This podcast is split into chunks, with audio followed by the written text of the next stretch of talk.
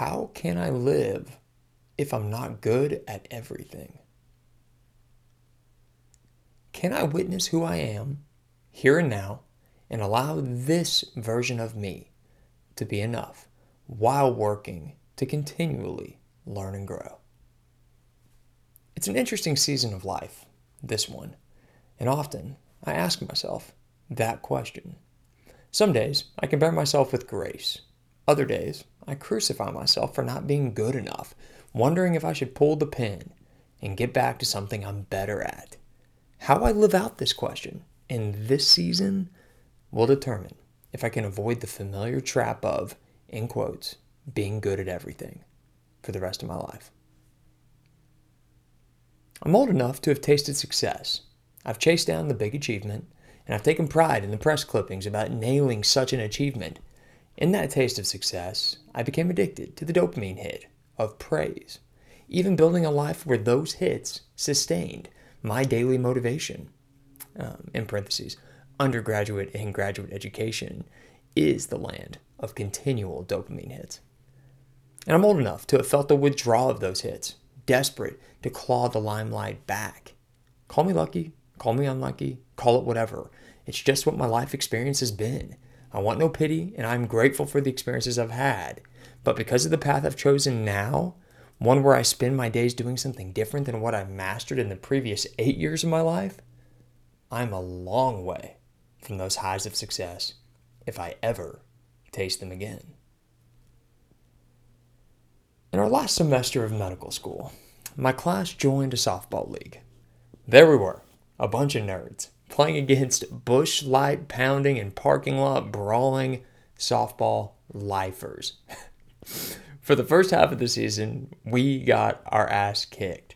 A few classmates on our team never had never caught a ball in their life. No lie, and it showed. At our incompetence, the lifers had their way, run rolling us unless they purposefully hit the ball at our better players to make the games go on for longer. I, having played baseball growing up, was one of those better players. In every game, I gave it all I had. Once, I pulled my quad trying to catch a fly ball, hit to one of our players who had never caught a ball, running far from my own position. Fiercely, I wanted to beat the lifers, to show them who we were, to show them who I was. Though, as the second half of the season turned, we started to get better. In the last of the games, we actually beat the best team in the league.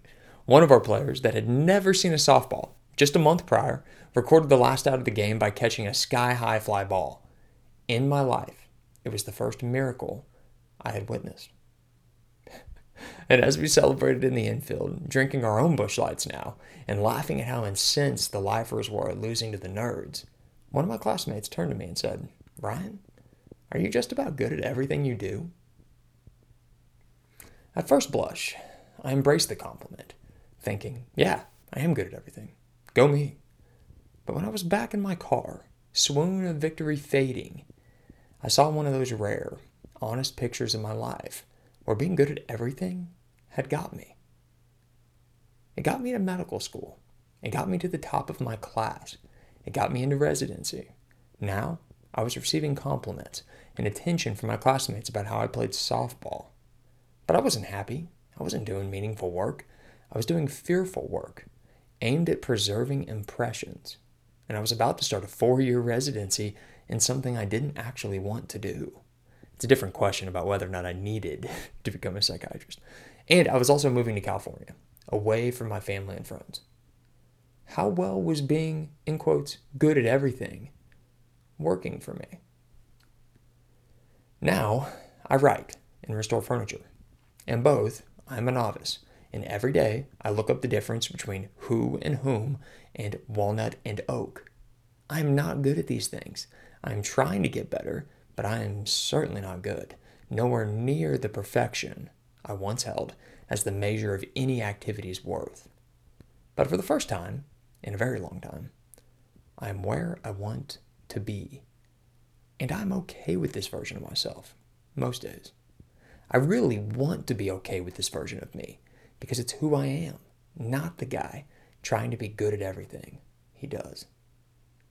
If I can learn to live in my imperfections, how many moments along the journey can I cherish now, not burdened by the absence of some future perfect version of myself that I can have not yet attained, if ever even attainable to begin with?